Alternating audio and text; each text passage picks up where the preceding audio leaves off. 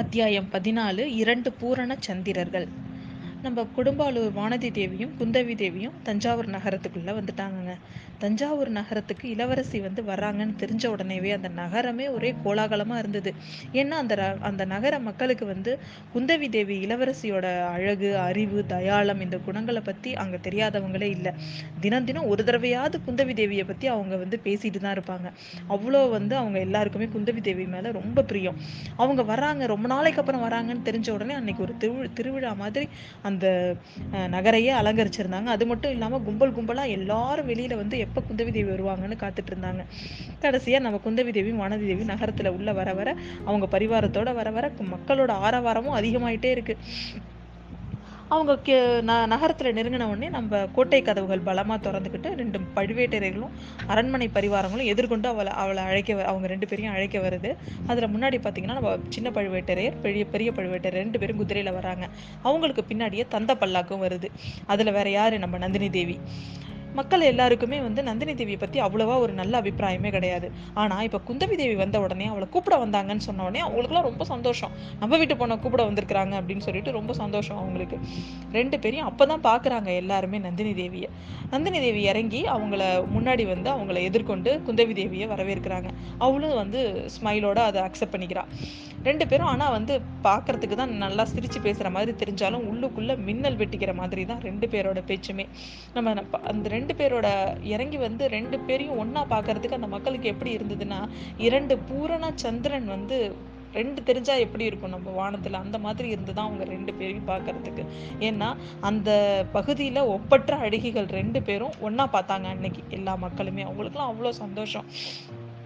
நந்தினி தேவி வந்து கூப்பிடுறாங்க. தேவி வாங்க வா வருக வருக. எங்களெல்லாம் நீங்கள் அடியோடு மறந்துட்டீங்களேன்னு மறந்துட்டீங்கன்னு தான் நினச்சோம். பரவாயில்ல இந்த அவலட்சணமாக இருக்கிற தஞ்சாவூர் நகரத்துக்கு நீங்கள் வந்ததுக்கப்புறம் தான் அழகே கூடியிருக்கு அப்படின்னு நக்கலாக சொல்லுவா. நம்ம குந்தவி தேவி சும்மா இருப்பாளா? எது தஞ்சாவூர் நகரத்துக்கு அவலட்சணமான நகரமா? இங்கே தான் சௌந்தரியமே சிறைப்பட்டிருக்கு அப்படின்னு சொல்லிட்டு அவளும் அவளும் வந்து நக்கல் அடிக்கிறாள் ஆனால் நந்தினி தேவி சும்மா இருப்பாளா? திருப்பி திருப்பி அவளும் பதிலடி கொடுக்க தான் செய்கிறா ஆமாம் ஆமாம் மக்கள் எல்லாரும் பேசிக்கிறாங்க. சுந்தர சோழரை சிறையில் வச்சிருக்கிறதா? அதான் இப்போ மீட்டுட்டு போக நீங்கள் வந்துட்டீங்களே அப்படின்னு அப்படின்னு அவளும் குத்தலா பேசுறா. சுந்தர சோழரை யாராலும் இந்திரசந்திரனே வந்தாலும் சிறைப்பிடிக்க முடியாது. நான் சொன்னது நந்தினி தேவியாரை தான் நான் சொன்னேன் அப்படின்னு சொல்லிட்டு அவ சொல்றான் நல்லா சொல்லுங்க பழுவேட்டரையர் காதல விடுற மாதிரி சொல்லுங்க. இந்த பழுவூர் அரசர் வந்து என்ன சிறையில வச்சிருக்கிற மாதிரி தான் வச்சிருக்கிறாரு. அதுவும் கிழவனை கல்யாணம் பண்ணிக்கிட்டா பாதாள சிறையில இருக்கிற மாதிரி தான் அப்படின்னு அவளே சொல்லிக்கிறா.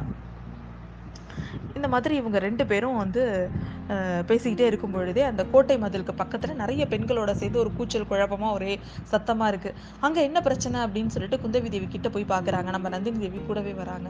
அங்கே இருக்கிற பெண்கள் எல்லாருமே அப்போ வந்து இவங்க நம்ம குந்தவி தேவி வர்ற நாள் அடுத்த நாள்லேருந்து நவராத்திரி ஆரம்பமாகுது. அதனால் குந்தவி தேவி வந் வருகையும் நவரத்தின திருவிழாவும் நவராத்திரி திருவிழாவும் ஒன்றா சேர்ந்துக்குச்சு. அந்த பெண்கள் எல்லாரும் என்ன கேட்குறாங்கன்னா இந்த நவராத்திரி திருவிழா முழுக்க நாங்கள் குந்தவி தேவி அரண்மனைக்குள்ளே வந்து பார்க்கறதுக்கு எங்களுக்கு அனுமதி தரணும் அப்படின்னு சொல்லிட்டு எல்லாரும் வந்து அங்கே போராட்டம் அதாவது கேட்குறாங்க எல்லாரும். உடனே குந்தவி தேவி இவங்க என்ன பெண்கள் என்ன பண்ணிடுவாங்க? அதனால வந்து நீங்க உங்க மைத்துனர்கிட்டயும் உங்க கணவர்கிட்டயும் சொல்லி இவங்க எல்லாருக்கும் கொஞ்சம் அனுமதி வாங்கி கொடுங்க அப்படின்னு சொல்லிட்டு நந்தினி தேவி கிட்ட சொல்றா. உடனே நந்தினி தேவியும் சொல்றா அவங்க பழுவேட்டரையரை கூப்பிட்டு சொல்லவும் குந்தவி தேவியோட பேச்சுக்கு மறுபேத்து மறுபேச்சு எது? நீங்கள் எல்லாருமே வாங்க அப்படின்னு சொல்லிட்டு நவராத்திரி முழுக்க எல்லா பெண்களுமே வந்து அரண்மனைக்கு வரலாம். எந்த தடையும் இருக்காது அப்படின்னு அவர் உத்தரவு கொடுத்துட்றாரு அன்னையிலேருந்து கொஞ்ச நாள் பார்த்தீங்கன்னா நம்ம ஒரே குதூகுலம் ஆரவாரம் தான் குந்தவி தேவிக்கு வந்து தினமும் அவங்க ரெண்டு பேரும் வெளி உலா வராங்க. அப்போ பார்த்தீங்கன்னா ரெண்டு நாகசர்ப்பம் ஒன்றா மோதிக்கிற மாதிரி இதே மாதிரி முன்னாடி நடந்த மாதிரியான குத்தல் பேச்சு. ஒருத்தவங்கள ஒருத்தவங்க ரெண்டு பேரும் கொத்திக்கிட்டு ரெண்டு பேரும் வந்து அதில் சந்தோஷமாகவும் இருந்தாங்க. அதுலேயே ரெண்டு பேரும் மனவேதனையிலையும் இருந்தாங்க. அந்த மாதிரி தான் சொல்லணும்.